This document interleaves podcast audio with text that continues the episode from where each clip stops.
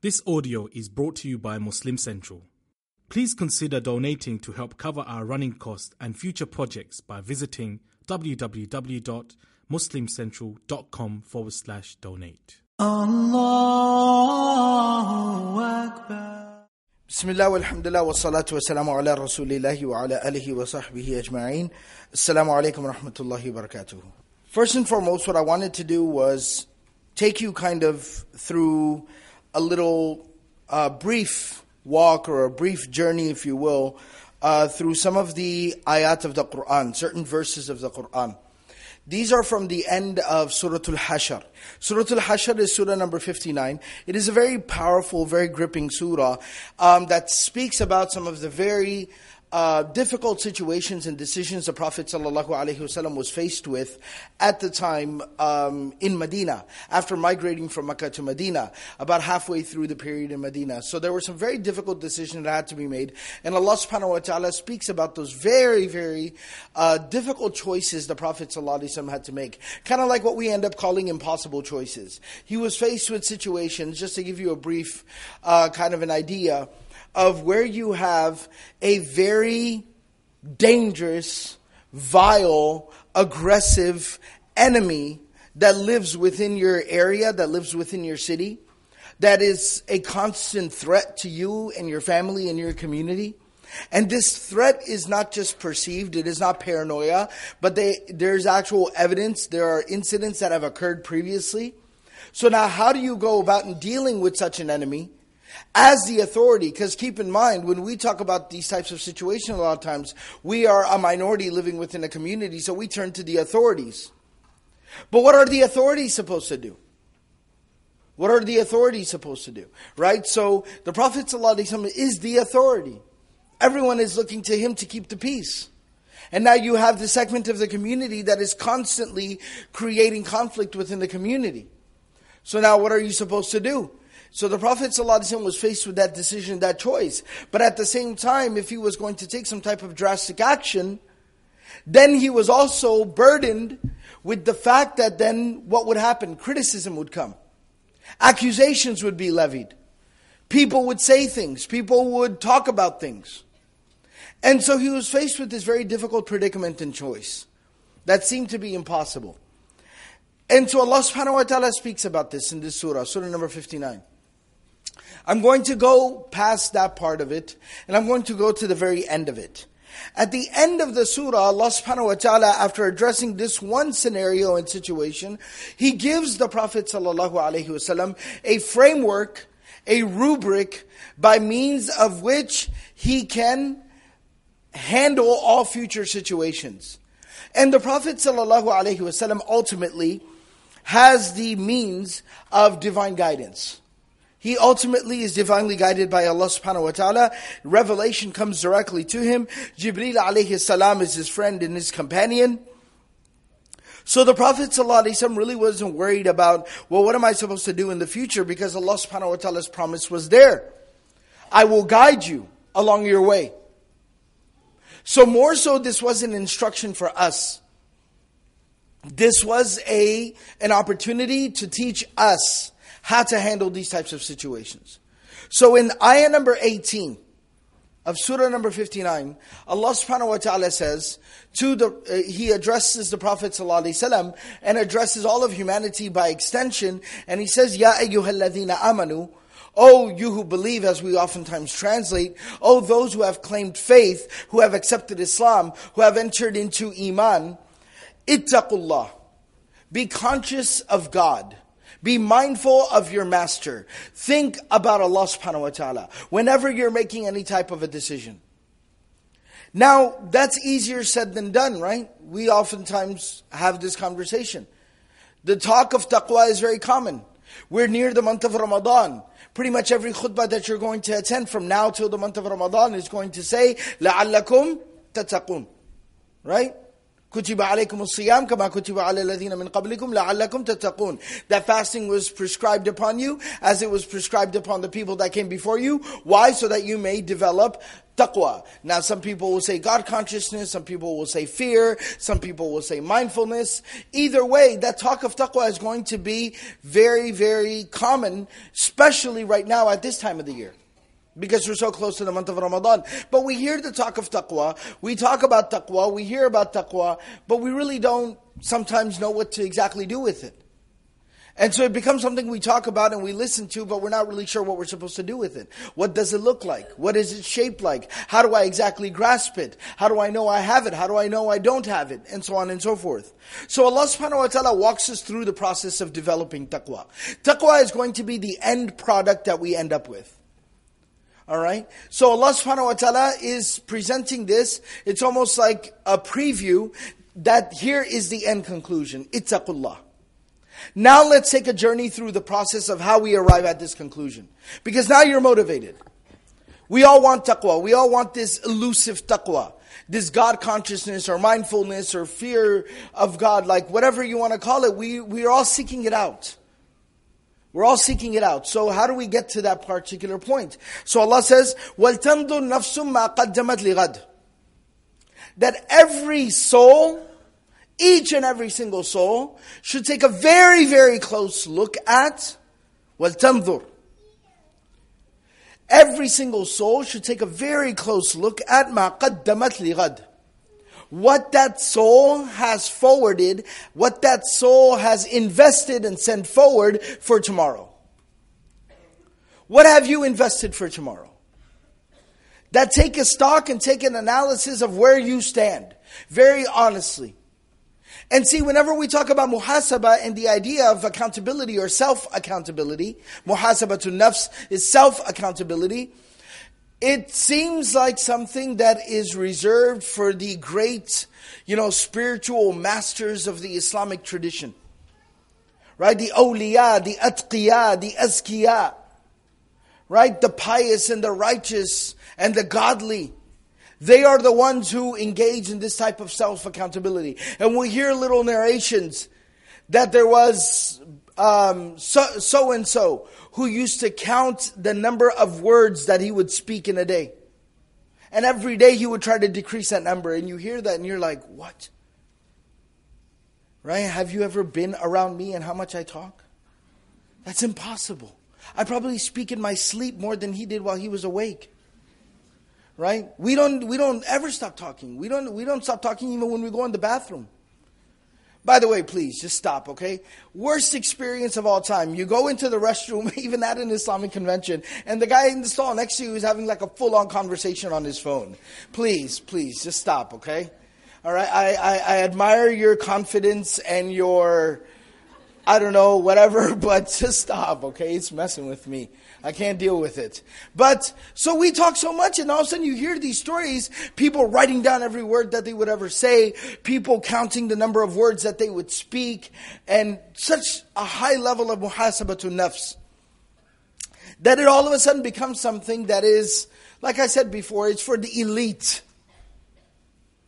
It's for people, that, it's just, we almost look at it as a superhuman feat. All right? But that's problematic. That's a problematic attitude. So I want us to talk about it from a more practical perspective. And so let's take a look, let's take a look at the real world application of this idea of self accountability. We have financial self accountability, or at least we should have financial self accountability, which is another whole huge issue and problem that really needs to be addressed. Right? I've talked about it here at the ICNA convention before as well that as much discussion that we have about economics and finance and Islamic finance and everything, we have a huge gap right in the middle of it. We have a huge void in all of our discussions about finances, and that is we don't have enough attention given to education on handling one's own personal finances. That's a project we took very seriously. So in Dallas, based at Qalam, um, I have actually a couple of students and a couple of brothers that are involved with the Institute where they've developed an entire curriculum. I encourage you, we're, we're not selling you anything. It's free. The whole website is free. There's an ebook that is free.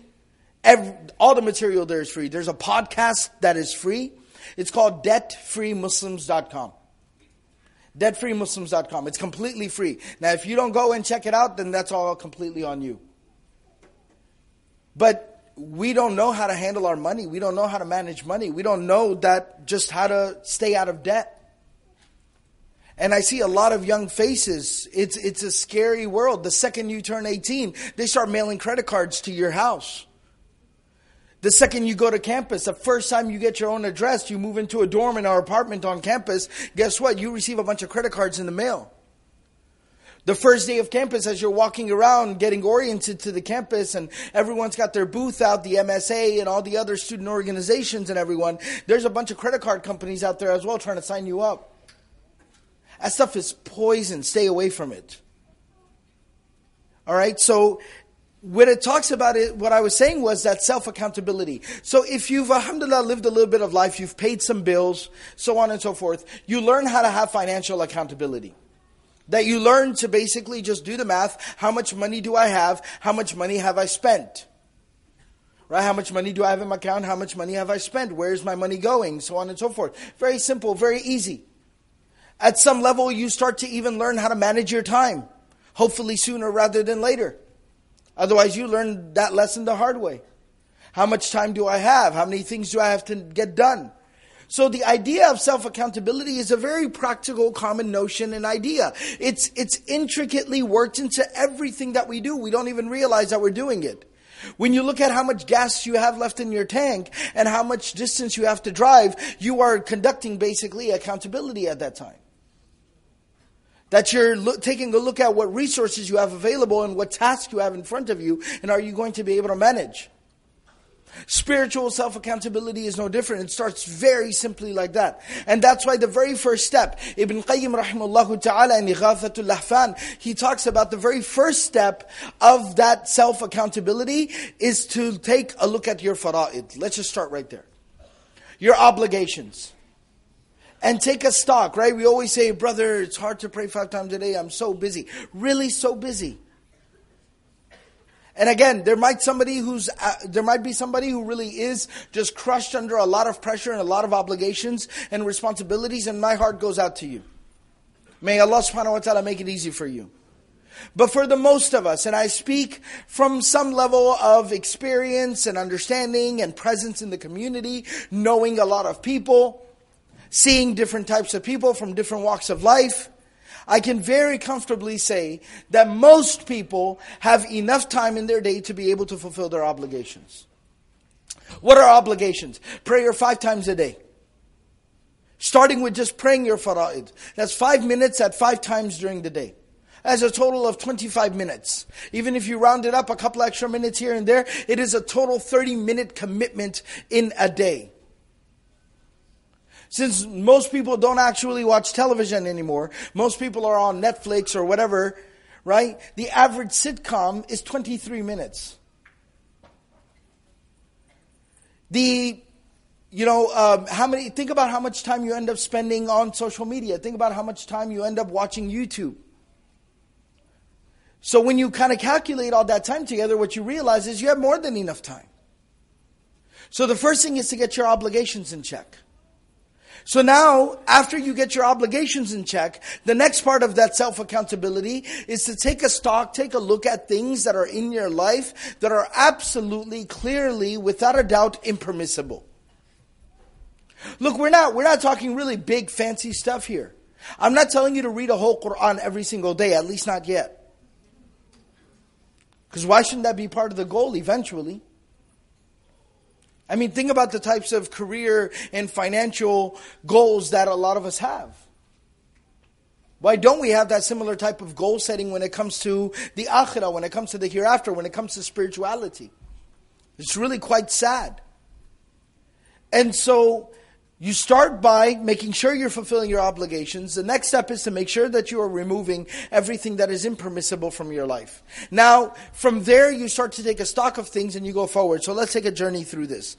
So he says, وَلْتَنْظُرْ نَفْسُ مَا قَدَّمَتْ لِغَدْ You start taking a look at what you are investing for tomorrow. وَاتَّقُوا اللَّهِ Then Allah subhanahu wa ta'ala reminds us again, that the only thing that will keep you on this path, after a while you're going to hate this exercise and practice. Because the nafs by design, the nafs in its nature is a wild animal. And a wild animal does not like to be tied up, does not like to be chained, does not like to be restrained. It does not like it at all. So what happens with a wild animal the second that it gets a little bit of daylight? It gets a little bit of a crack of daylight. What does a wild animal do? It runs. And if that door opens this much, that wild animal goes and rams that door trying to bust out into the open. So every single time that you try to close that door on that nafs, you try to rein it in, you try to chain it in, that nafs is going to go smashing into the door and trying to bust out. And so you have to remind yourself why you're ultimately doing this. And that is to have a better relationship with Allah subhanahu wa ta'ala. To make sure that Allah plays a practical role in your life every single day. Inna Allah khabirun bima ta'amalun. Because Allah subhanahu wa ta'ala without a doubt is fully informed all the time of each and every single thing that you are doing or that you will do. Now, Allah subhanahu wa ta'ala really analyzes this idea of self-accountability. Allah tells us in ayah number 19, وَلَا تَكُونُوا كَالَّذِينَ نَسُوا اللَّهَ فَأَنْسَاهُمْ أَنفُسَهُم Do not be like those people who forgot God. So the very first step is, you won't be motivated to actually take this journey if you don't care about your relationship with Allah. But what happens when you don't care about your relationship with Allah subhanahu wa ta'ala? فَأَنْسَاهُمْ أَنفُسَهُم Those people who don't care about Allah, Allah subhanahu wa ta'ala punishes them by subjecting them to the worst fate possible. And that is Allah subhanahu wa ta'ala makes them forget about themselves. Allah makes it so that they don't even care about their own well being anymore. And think about everyone that you've ever seen with destructive behavior such destructive behavior that you're like, dude, self accountability is not even necessary. You know, some muhasaba or muraqaba or some fancy Arabic word or spiritual practice is not even necessary to be able to understand and realize what you are doing is destroying you and everyone around you. Right? If somebody gets involved in some very dangerous criminal activity and they're on the run from the law, you're like, what are you doing? You're destroying everything in your wake and in your path. How do you not get this?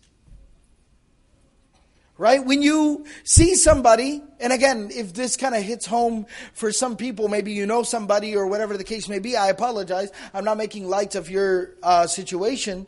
But just to give practical examples, when you see somebody who's addicted to drugs, destroying their life and destroying the lives of their family,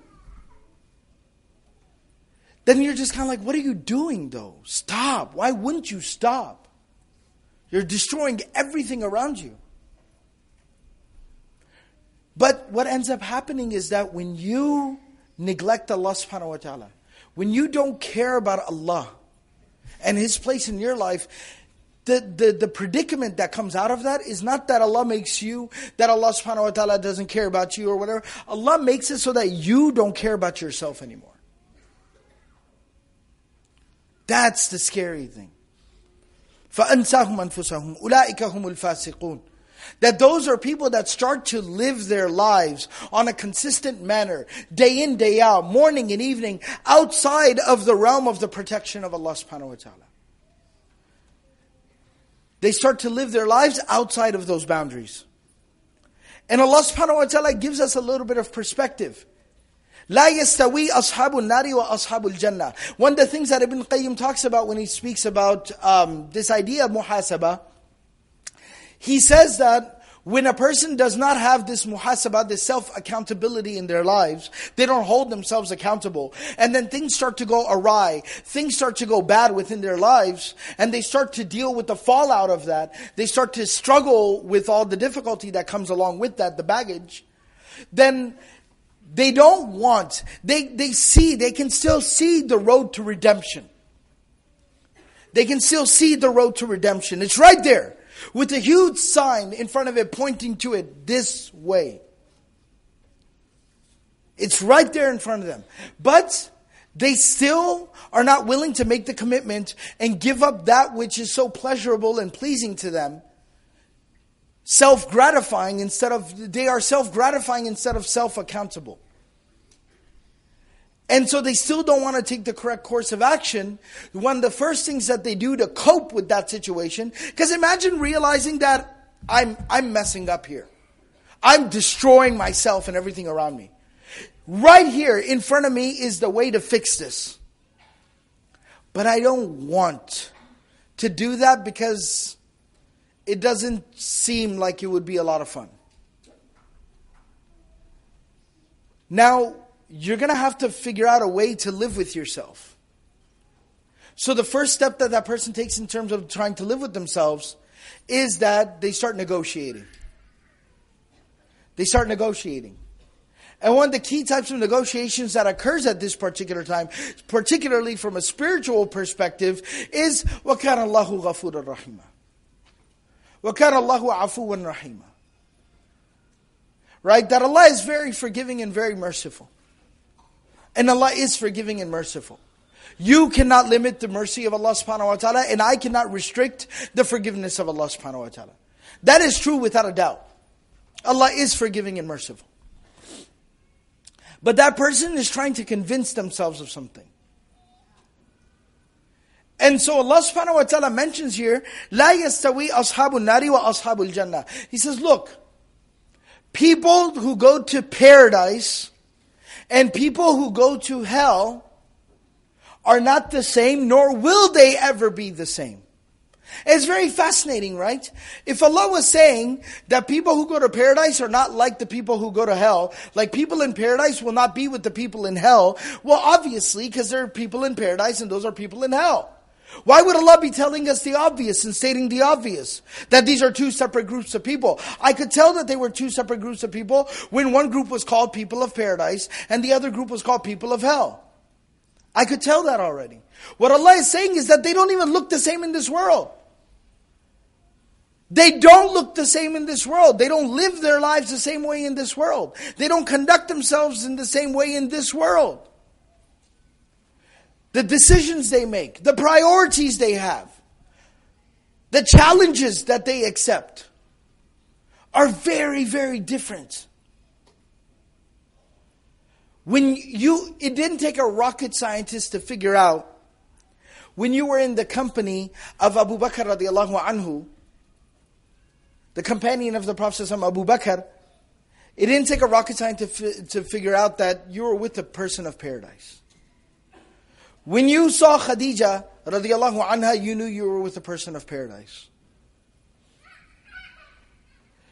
And we don't we can't make a judgment about anybody belonging in hell. But when you were around Abu Jahl, something didn't feel right. When you were around Abu Lahab, something didn't feel right. It felt like this situation wasn't correct. And so realize that you, this is in terms of self accountability, by the way. This is not for us to judge anyone else. Self accountability. Do you, when you look in the mirror, do you see a person of paradise or do you see a person who's slowly making their way to hell? أولئك هم الفائزون أصحاب الجنة هم الفائزون Allah subhanahu wa ta'ala says that the people of paradise, they will be successful. Ultimately, they will be successful. they might seem like people who live more difficult lives right now. They might seem like people who are not enjoying themselves right now, but ultimately they are the people who enjoy success. It's a very powerful idea. It's kind of heavy, but I'm, I'm tempted to share it. Everyone's been in the environment all weekend long. Hopefully, you can handle something kind of heavy like this. It really blew my mind. It was quite fascinating. It was very humbling. In the Battle of Uhud, which was a very difficult moment in Islamic history, the Prophet ﷺ himself was severely injured. He bled profusely from his face. His uncle was not only killed but mutilated. His cousin was killed and mutilated. Many of his companions were killed on that day. Huge losses. It was a very, very difficult day. Abdurrahman bin Auf, who's a great companion of the Prophet ﷺ, he's been there since the second or third day of the Prophet's mission. I mean, this guy's been there by the side of the Prophet ﷺ the entire time. He was severely injured on that day. It said that he received about 20 wounds in the battlefield. And his leg was so badly injured that he limped for the rest of his life. And he had very bad uh, pain in his leg for the rest of his life. So he sacrificed a lot on that day. And one time, many, many years later, he was sitting in the masjid. This is after the passing of the Prophet ﷺ. Islam was now spreading far and wide. The Muslim community was growing by every minute. Things were going great. Everything the Prophet ﷺ and his companions had worked for was coming to fruition. And he was sitting there one time, and he says that Mus'ab bin Umair huwa khayrun minni. He said Mus'ab bin Umair, who was another young companion who died, was killed on the day of Uhud. He says Mus'ab bin Umair, he is better than me. He is better than me. And he says that he sacrificed. And he gave his life for the sake of Allah. And he died fighting on behalf of Allah subhanahu wa ta'ala. And he says, I'm sitting here today, enjoying myself in the lap of luxury, seeing the community grow, and really enjoying the growth of the community. He says, I'm fearful, I'm afraid. And this is a guy who still walks with a limp that he suffered in the battle by the side of the Prophet ﷺ. He says, I'm afraid that I am reaping the reward of all of my deeds in this world. I am afraid that I am cashing in my, my, my, my stock here in this dunya. That I'm taking paradise here in this world. And that I won't have anything to show for when I get to the life of the hereafter. It's a very sobering thought and idea. These were people who understood what the reality of this life was and how they lived for the life of the hereafter. Allah subhanahu wa ta'ala goes on, He says, لو أنزلنا هذا القرآن, ayah number 21. How to now start building this self-accountability and this God consciousness. لو أنزلنا هذا القرآن. The Quran is the primary means to do so. Read the Quran, reflect on the Quran, study the book of God.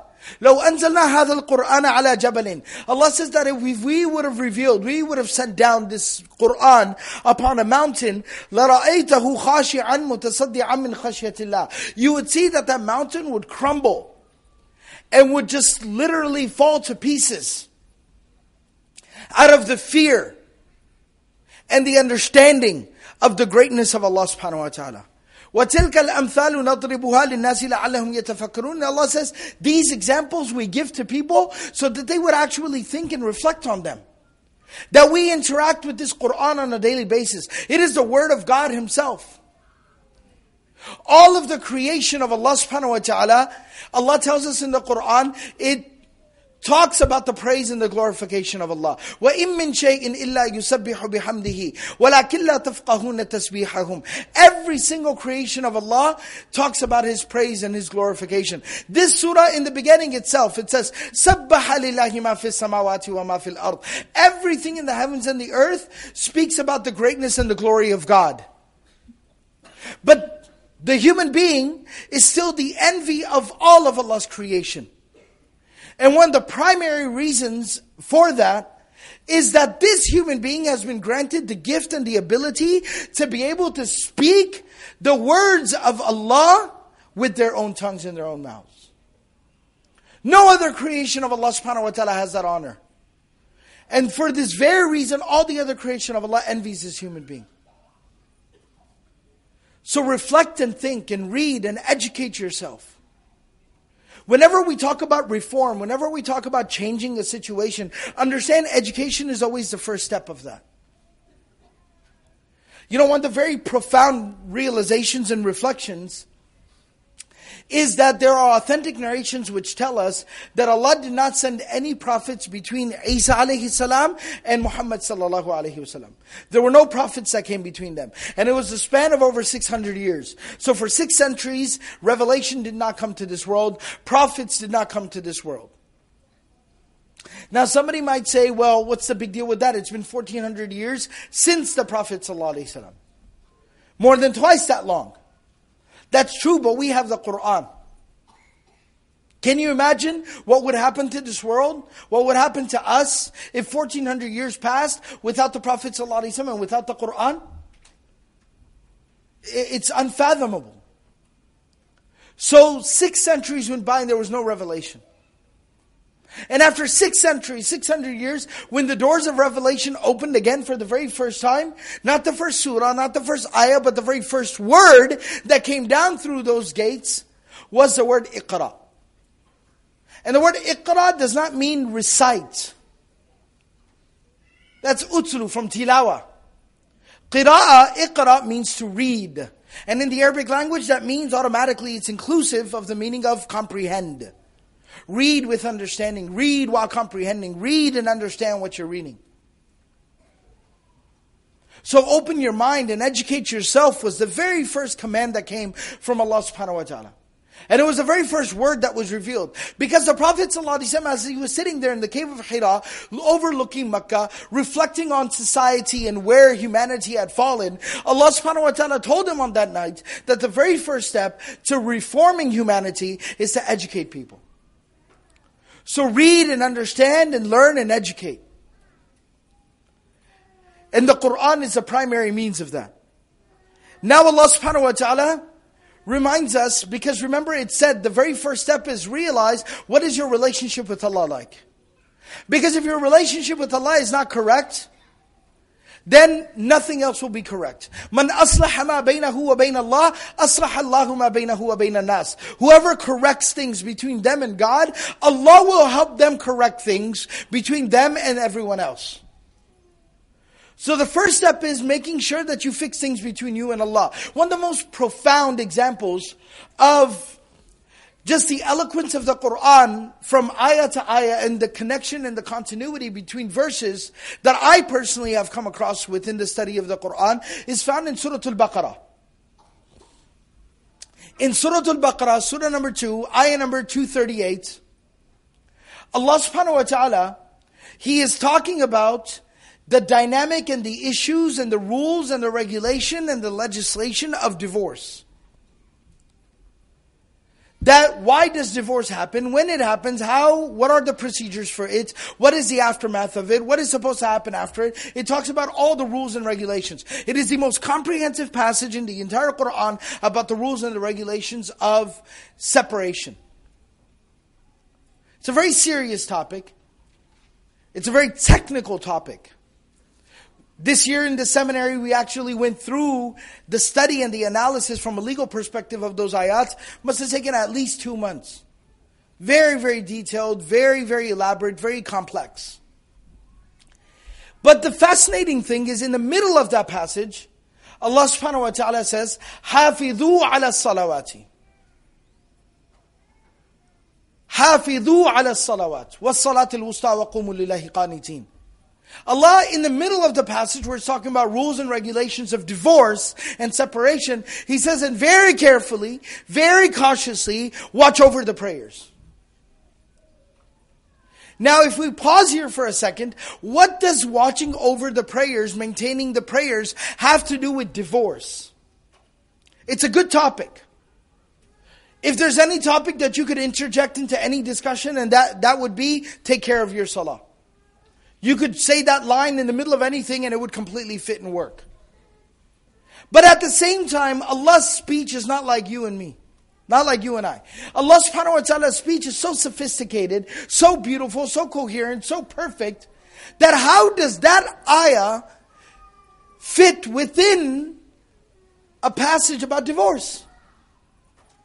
How did Allah go from divorce to talking about maintaining prayers to going back to talking about divorce? It's a question you and I have to answer.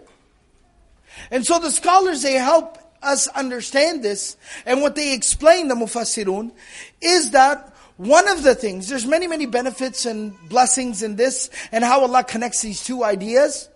That that's another discussion for another day. But one of the very basic and fundamental ideas is Allah subhanahu wa ta'ala is talking about reconciliation. And Allah is talking about analyzing the core and the root of your problem. And Allah subhanahu wa ta'ala is saying that maybe the divorce is not the problem itself, but it is symptomatic of the real issue. That before you analyze and you evaluate your relationship with each other, go back to your respective corners, take a break from slugging it out, and reflect on your own relationship with Allah subhanahu wa ta'ala. Where are you in your relationship with Allah? How is your relationship with Allah? Because we have to understand that we as human beings are the product and are the beneficiaries of barakah, blessing. What is barakah? What is blessing? It is the eternal blessing that is granted by God into anything and everything that we do. And it is the engine, it is the only thing that keeps us moving. You know, when you see somebody who has all the money in the world and doesn't even have a lot of responsibility, but they seem to be living in nothing but misery and pain and suffering. And then you have somebody else who barely can make ends meet, has all the responsibility that you could ever imagine, and that person is quite literally like the happiest and the most fulfilled human being you have ever met in your life. Being around that person just makes you feel better about yourself. You know what's the difference between those two people? Because this guy's got more resources and less responsibility. This guy's got more responsibility and less resources. But because this guy's got barakah and this guy obviously does not. That's as simple and plain and easy as it is. Barakah is the ability to do more with less. The ability to do more with less. These are miraculous stories from the life of the Prophet.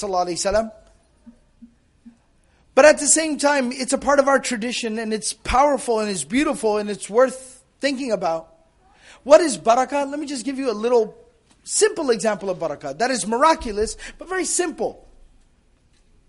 The Prophet of Allah ﷺ, Abu Hurairah, radiallahu anhu, he was a companion of the Prophet ﷺ.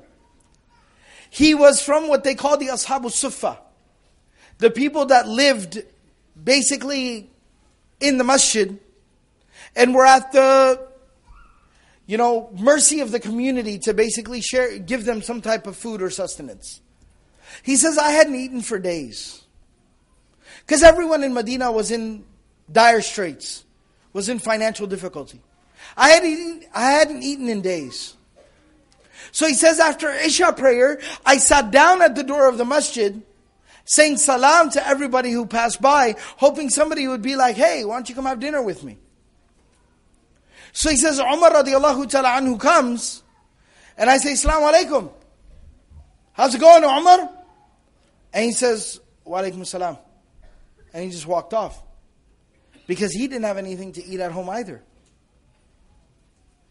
Then Abu Bakr radiallahu anhu came. And Abu Bakr, I am like, Salaam alaikum Abu Bakr. Everybody knew how generous Abu Bakr was. And he's like, Wa alaikum salam. And he just went about his way Because he didn't have anything either. He says, finally, the last one to come out of the masjid was the Prophet ﷺ. And he says, when the Prophet ﷺ got to the door,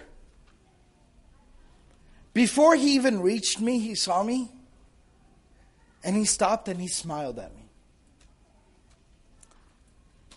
And he says that the Prophet ﷺ smiled at me and he said that, You're hungry, aren't you? And he said, Ya Rasulullah, I haven't eaten for days. So the Prophet ﷺ said, Come with me. And he took me home. And we sat down and he asked his wife, Do we have anything? And she said, Somebody just sent over a bowl of milk. So the Prophet ﷺ tells Abu Huraira, All your buddies in Ashabu Sufa, and he says there was about 70 of us. He said, They probably haven't eaten either, right? And I was like, No. So he said, I, I want you to go get everybody. And he says the moment he said that, of course, sami'na we listen and obey. You do what the man tells you to. But he said at that moment when he told me to go get everybody, my heart sunk. Because I knew that if he was telling me to go get everyone, then he was going to tell me to serve everyone. And the one who serves is the one who eats last. And there's a bowl of milk and 70 hungry dudes. There ain't nothing going to be left. Right? So I went and got everybody, brought them back. Everyone sat down. The Prophet, as I expected, told me, Abu Huraira, serve everybody. So I went around serving everyone in the room. And everyone drank from the bowl of milk till they were full. Until it finally ended. All 70 people had drank to their fill. And the Prophet ﷺ took the bowl and he handed it to me. He goes, Now you drink. And the bowl was still full. And I drank. And when I was done, I gave it to the Prophet ﷺ. He said, Drink more. And I drank more. And he get, I tried to give it back to him. He said, Drink more. And I drank even more. And he said, Drink more. And I said, I can't. I can't. So then I finally gave it back to the Prophet ﷺ and he drank it and he finished it and then thanked Allah subhanahu wa ta'ala. That's barakah, that's blessing. That's barakah, that's blessing. So sometimes I was explaining about that uh, those ayats in Surah Al-Baqarah, relationships go awry because there's no barakah and no blessing in them. There's no blessing in them. So Allah is saying, go back to you, your own corners and fix things between you and Allah, and then try to get back together again. And whether things end up working between you or they don't, at the very least, you know, you'll be able to handle and deal with the situation. So fix things between you and Allah. Umar ibn Khattab radiallahu ta'ala anhu said something very powerful about this idea. He says that فَمَنْ مَنْ كَانَ مُضِيعًا لِلصَّلَاةِ فَلِغَيْرِهَا أَضِيعًا Whosoever will be irresponsible about their prayers, salah, will be even more irresponsible about everything else in their lives. فمن ليس فيه خير لربه فكيف يكون فيه خير لغيره If somebody can't be good to God, if somebody can't be good to the one who gave them everything and everyone, then why, how would you ever expect that person to be good to anybody else? See, this idea of self-accountability is to become better people we will actually become a source of happiness for the people in our lives. Whereas now, without realizing it, I might have become a source of misery for the people in my life. That self accountability is very important.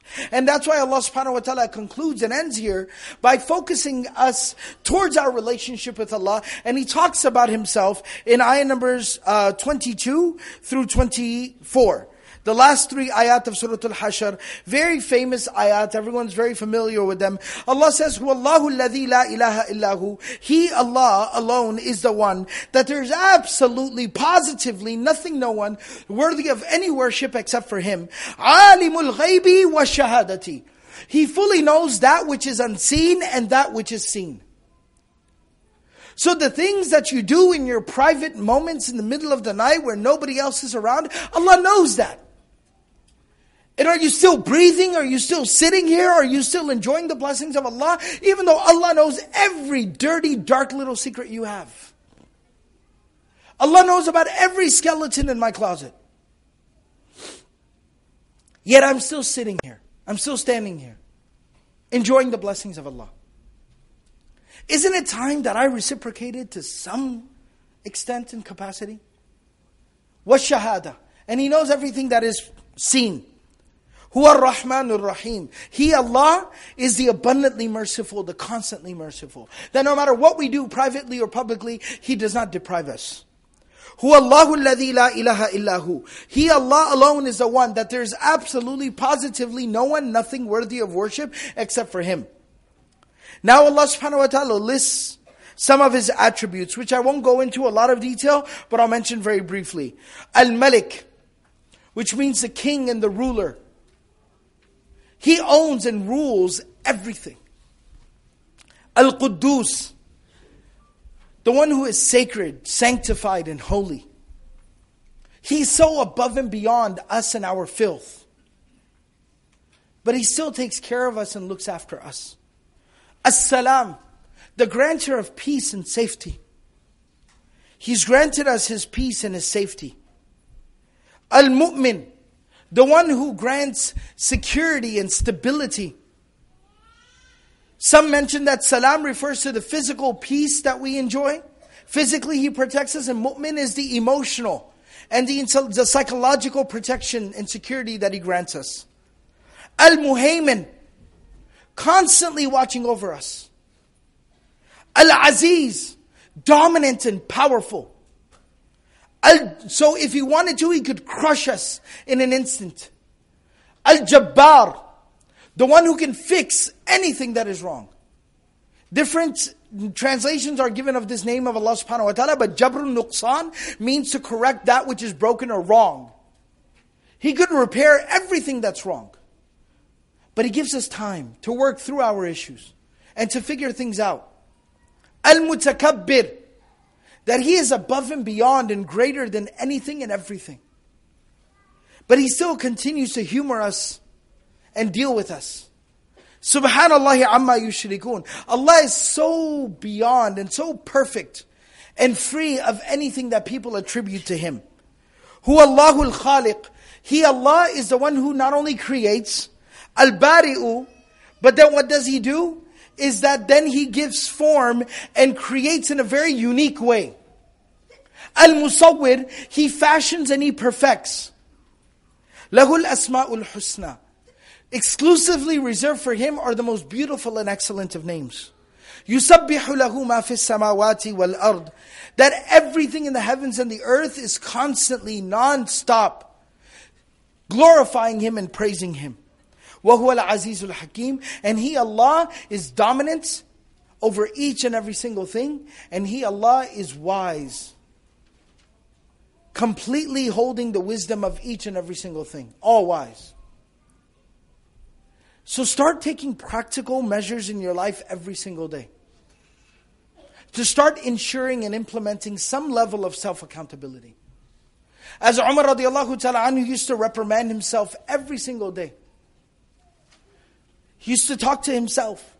And every single day he would say that either, he would say to his nafs, that either you will stop the wrong that you are doing or God will hold you accountable one day.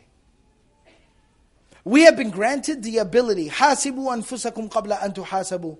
He used to advise all of his uh, ministers and the people that would work for him in the khilafah. He used to advise them that hold yourself accountable before you are held accountable before God. And the more that we go forward in our lives, the more responsibilities we have, the more privileges and resources we have access to, the more it will dilute us and make it difficult for us to be reflective and introspective and hold ourselves accountable, but the more self accountability we need and require. Because with the amount of blessings increases the amount of accountability. And if we can learn to hold ourselves accountable here in this life, in this world, it will free us from the torment of accountability on the day of judgment. The Prophet ﷺ used to make dua, Allahumma hasibni hisaban yasira. Oh Allah, account us very easily on the day of judgment. The Prophet ﷺ said, manuqish al-hisab faqad halak. That if somebody, if Allah decides to hold somebody accountable in detail, that person is a goner. He is done. He will be destroyed. Because there's no way that we can account for all the blessings that we enjoy. But we can solve that problem very simply by learning to hold ourselves more accountable here and today and now. So make an effort. You know, even though the Quran and the Sunnah is the most powerful reference, but especially, you know, a lot of times we think that, like I said in the very beginning, that these are very weird, bizarre, or kind of like, you know, spiritually kind of elite things that are done. This is from the habit and the practice of all successful people. When you, when you talk to people that are very, very successful in whatever line of work, whatever field, whatever it is that you want to accomplish, they talk about the fact about how they have a detailed, written out schedule every single day. Every single activity that they do, they have it written out from before.